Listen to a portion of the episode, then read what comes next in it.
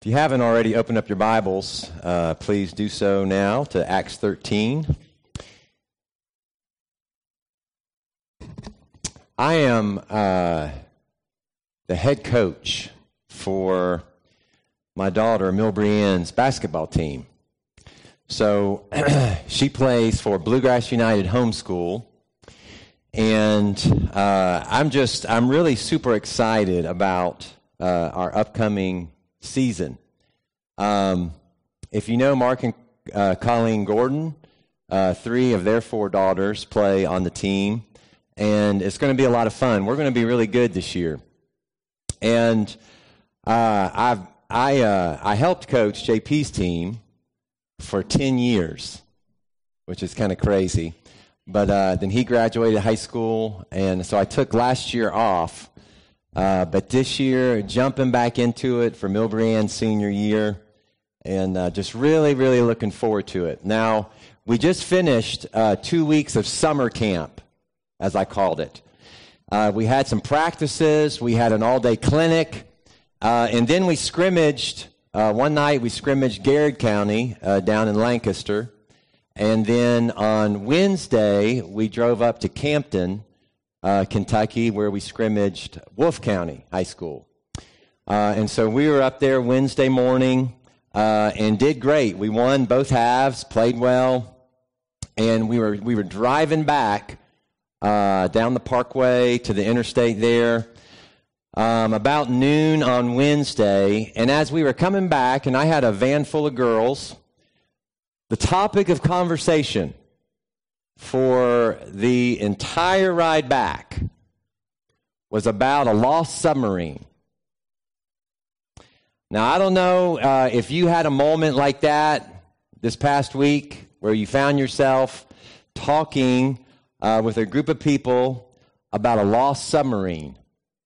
But uh, one of the girls uh, brought it up on her phone, and actually, uh, she had live video footage of the search and rescue mission as it was happening. Um, and so I'm just assuming everyone knows what I'm talking about. Uh, but just in case you don't, um, it's not actually a submarine, I learned. This was a new word for me. It's actually a submersible. So we're just going to call it a sub. That work? So uh, it was a 21 foot long sub named the Titan. And there were five explorers on board who departed for their journey under the sea about 6 a.m. last Sunday morning. And they were out in the Atlantic Ocean about 900 miles east of Cape Cod. And they were going to dive down about 13,000 feet below the sea level to view the ruins of the Titanic that now rests on the ocean floor. And so, just to give you some perspective, 13,000 feet is two and a half miles. So I need I need like markers for you know that doesn't really mean a whole lot to me, but right here at Southside Church of Christ, we are two and a half miles from the Fayette Mall. So that kind of gives you an idea. So this sub went down under the water planned to go 13,000 feet, about two and a half miles down, to view the wreckage of the Titanic. The descent was supposed to take two and a half hours, but about an hour and a half in, they lost communication with the sub. And GPS evidently doesn't work underwater. And so no one knew where it was. It was lost. There was some talk of it possibly being stuck in the wreckage. No one knew. It was a mystery. And so a search and rescue mission began. They knew the crew on board had roughly about 96 hours of oxygen. And so that meant as long as the vessel was intact, then they could remain alive until Thursday morning.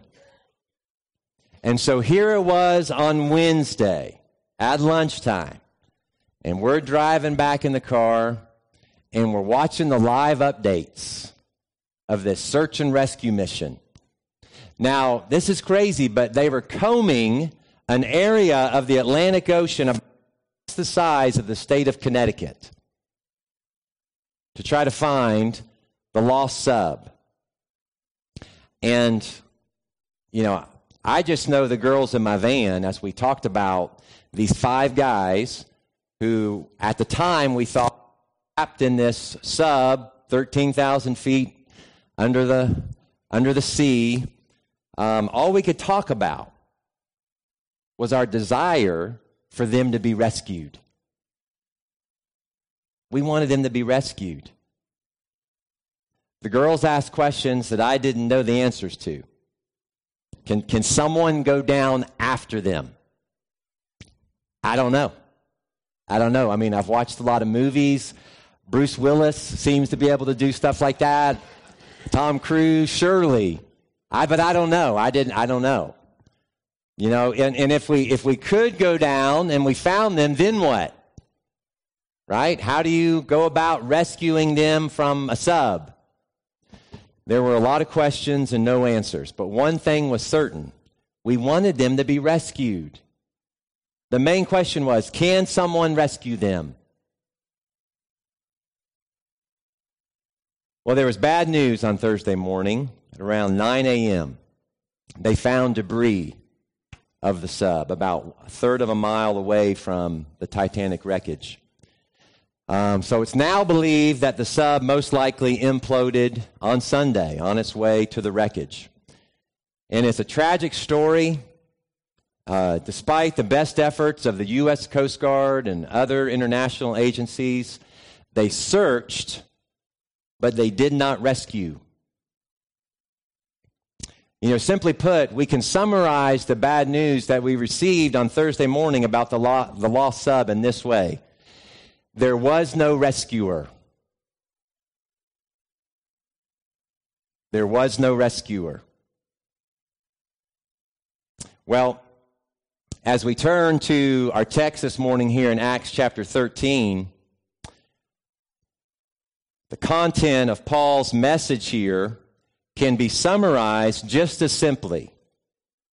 But instead of bad news, Paul shares what he calls here good news. And allow me to summarize the good news we receive here in this way there is a rescuer. There is a rescuer.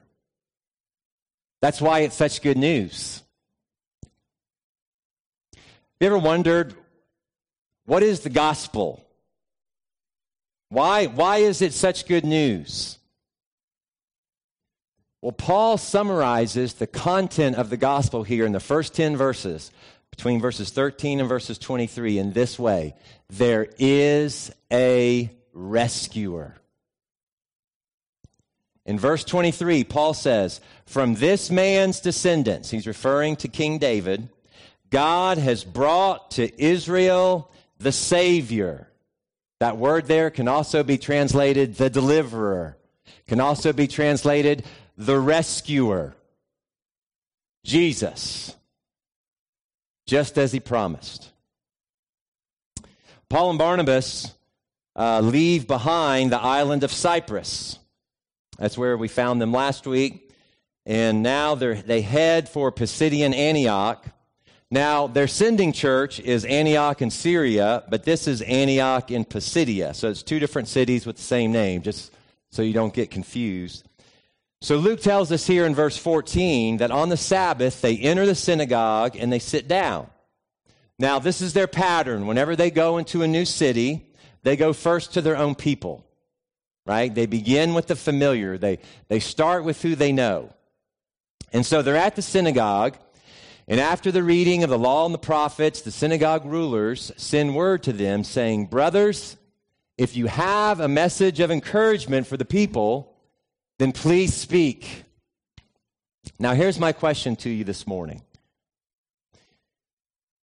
If you were in their shoes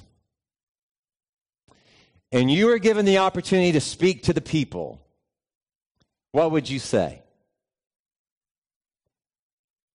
What would you say?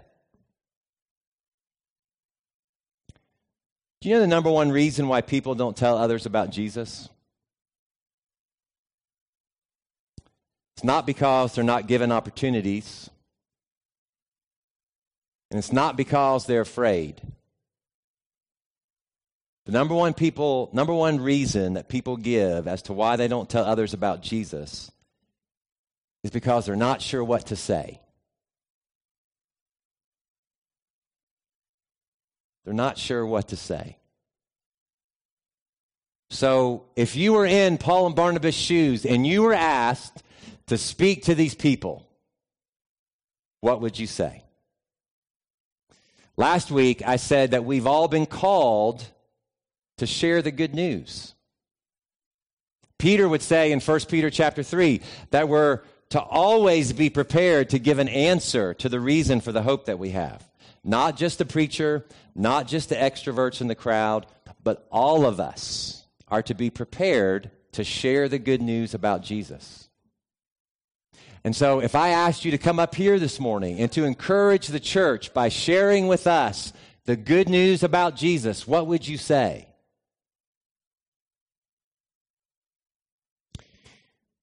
Well, better than that question this morning, I want to ask this question What did Paul say? What did Paul say? Because let's start there. Let's learn from what Paul said so that when the Lord does give us an opportunity to share the good news about Jesus, then we'll feel prepared. We'll have something to say. So let's begin here in verse 16 and look at what Paul shared uh, there in Pisidian Antioch. He begins by addressing his audience. He says, Men of Israel, and you Gentiles who worship God. You know, really, the first takeaway when speaking about Jesus is to know your audience, is to know who you're speaking to. In order to know what to say, it helps to know who you're saying it to. You know, interestingly, in the book of Acts, there are three major sermons of Paul, and each one is spoken to a different audience. The first one here in Acts chapter 13 is primarily to Jews and some Gentiles who would have been very familiar with Scripture. After all, they're in a synagogue. The second sermon in Acts chapter 17 on Mars Hill at Athens is primarily to pagan Gentiles.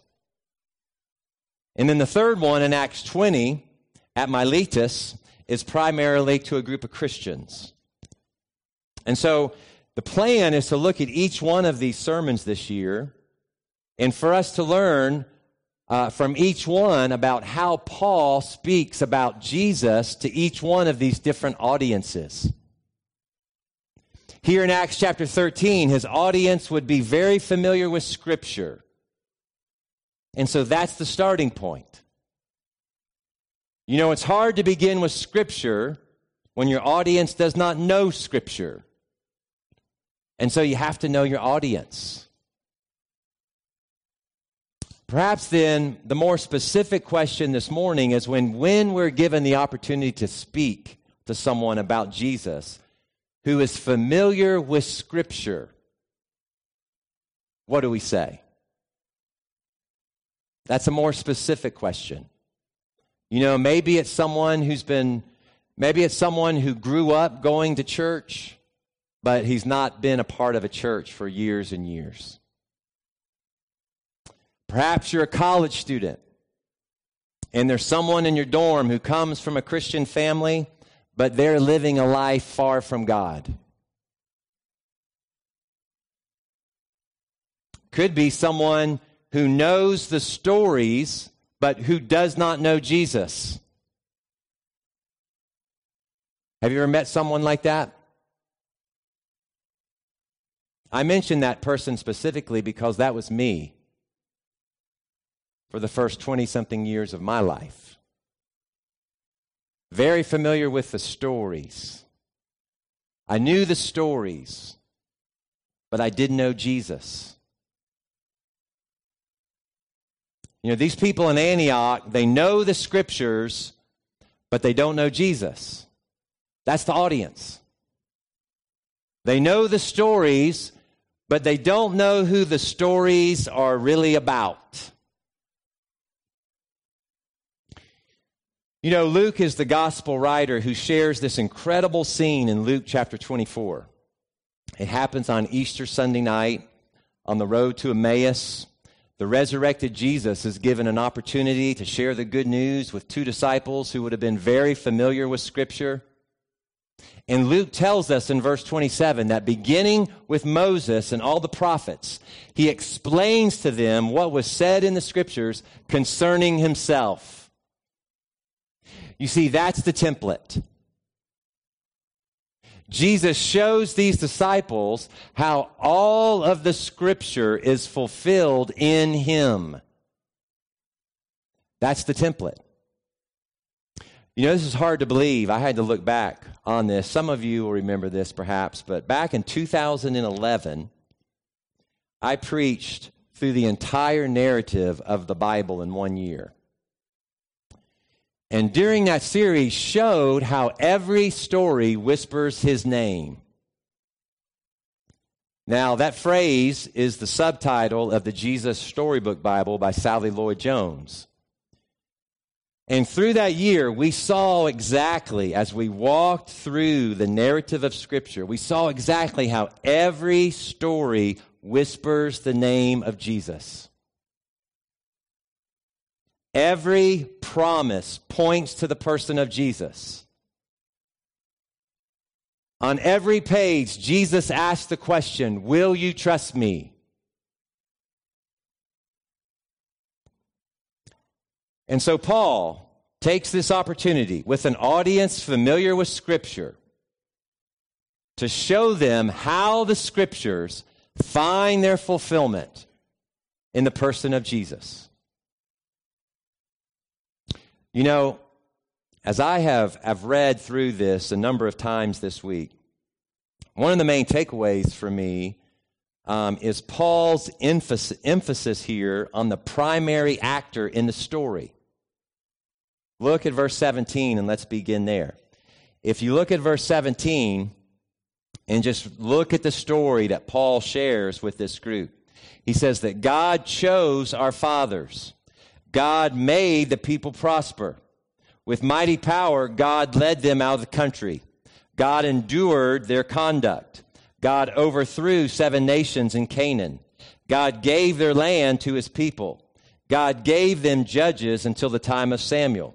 God gave them Saul. God removed Saul. God made David their king. God testified concerning him. God has brought to Israel by my count, that's 12 action verbs in Paul's telling of this story, and the subject of all the verbs is God. He's the primary actor in the story.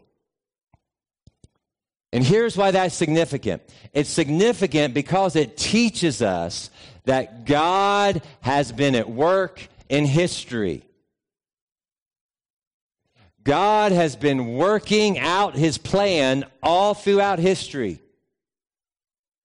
Many believe that history is completely random at best. Others believe that history is circular, that it just repeats itself. But Scripture teaches that God is taking history somewhere. You see, it's more than just that all of Scripture finds its fulfillment in Jesus, it's that all of history finds its fulfillment in Jesus. God has a plan for history, and Jesus is not just carrying out that plan, this is the plan. Paul quickly summarizes the entire history of Israel here in about six verses. That's a quick summary. But what I want you to see here is how he tells the story because he does it in a very unique way. And as he tells the story, he connects the dots to show exactly how the, it, the history of Israel here points to the person of Jesus. There are three dots from history that he's going to connect for us here. The first one is in verse 17. There he says, The God of the people of Israel chose our fathers. He made the people prosper during their stay in Egypt. With mighty power, he led them out of that country. The language in this verse is of God raising up his people and delivering or rescuing them with his mighty arm. And so that's the first dot of history. That's where Paul starts this story. He could have started it various places, but he starts it here and uses language of God raising up this people and delivering or rescuing them from Egypt with his mighty arm. And so that's the first dot. The second one is in verse 22. There he tells about how after removing Saul, he made David their king. Concerning him, I have found David, son of Jesse, a man after my own heart. He will do everything that I want him to do. The language in this verse is of God raising up David to be the king. And the primary role of the king was to be the deliverer, to be the rescuer of the people from their enemies. And so this second dot, again, is the same language that's used, the same language that's used in verse 17 of raising up a people and rescuing and delivering them from Egypt. Paul chooses intentionally to use the same language here in talking about David. That David is raised up, he says, to become the king, to become the rescuer and deliverer of my people from their enemies. And then the third dot we're going to find later on, and we'll spend more time there uh, next time I preach. But the third one is in verses 30 and 37. I want to read these for you. Paul will say in verse 30, but God raised him from the dead, verse 30, and then in verse 37, but the one whom God raised from the dead did not see decay. Again, the same language is used in these verses. The same language as in verse 17 that talks about how God raised up his people and rescued and delivered them from Egypt. The same language that Paul uses about David as he's raised him up to become their rescuer and deliverer. Here, Paul uses the same language to speak about Jesus. God raising up Jesus from the dead. So as we connect these dots, then here's the story God raised up a people, Israel, and rescued them from their enemy, Egypt. Then God raised up a king out of this people, David, to rescue his people from all their surrounding enemies. And finally, God raised up a descendant of David, Jesus to rescue his people from their greatest enemy, death. Timothy Keller uh, was an author and pastor. He died uh, here recently. Uh, many are familiar with his writings and preaching. Uh, but this is a, a great quote from him that I wanted to share with you this morning. He said, Jesus is not so much a teacher as he is a rescuer. Because that's what we most need. We did not ask to be rescued, but God, in His grace, planned what we didn't realize we needed. And Christ came to achieve the rescue we could never have achieved ourselves. So, what does Paul say when given the opportunity to say something about Jesus? He uses Scripture to show how God has raised up Jesus to be our rescuer. And I want you to hear this because it's so important. When I learned, when I learned that the stories of the Old Testament are not just morality lessons about trying to become more patient like Job and trying to become more faithful like Abraham and trying to defeat the giants in my life like David. But instead, when I learned that the stories of the Old Testament are about a God working from the very beginning of history to rescue me from death through Jesus Christ, that understanding changed everything for me. That's when things started to click for me. And I went from just knowing the stories to knowing the one to whom the stories were pointing to.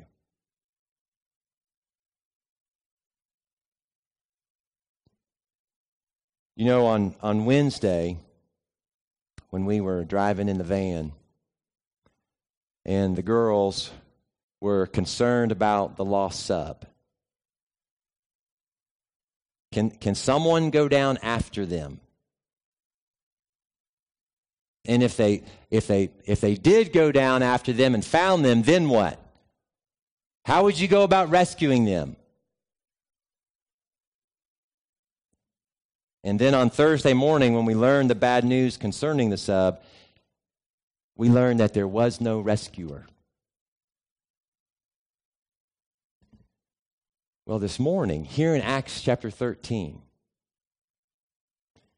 Paul shares with us when given an opportunity to speak about Jesus to a group of people who are familiar with Scripture, like this one. He shares this good news concerning you and me. There is a rescuer there is a rescuer. You see, Paul presents the story of Israel as a search and rescue mission. Someone did come down after you and me. And his name is Jesus Christ. Let's pray. Father, thank you for this this word from Paul to uh, the people there in Pisidian Antioch. And as we spend um, a couple of Sundays looking at this sermon, uh, we're thankful to begin right here. We're thankful to begin with this reality, this truth of who Jesus is. He's a rescuer. He's our rescuer. And so we, uh, my prayer, Lord, is that truth, that reality that Jesus is the one who has come down for us and that you have raised up from the dead through with your strong arm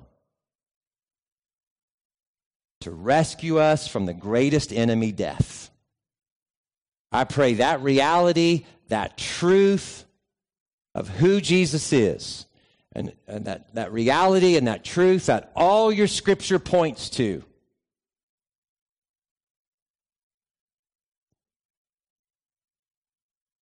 I pray that that will fall afresh through your Holy Spirit on the hearts, on the lives of the people here today. Thank you for your word. Lord, may we live with new confidence. May we live boldly. May we live bravely, with great courage, knowing that we have a rescuer. Thank you for Jesus. And we pray all this in his name. Amen. This morning, um, If you're here this morning and um, you you have not put your faith in Jesus Christ, then you need to be rescued. You need to be rescued. You're, you're like one of those five explorers on that lost sub, two and a half miles under the ocean. And there could be bad news for you. But I've got good news this morning. I've got good news. There is a rescuer, and his name is Jesus Christ. Let me encourage you this morning to come and put your faith in him. Start that life in him today. He's come to save you, to be in relationship with you, to fill you with his Holy Spirit, so that you can live a life of love in him. So please come, put your faith in Christ, put him on in baptism today. We would love to be a part of that in your life. Let's stand together and sing.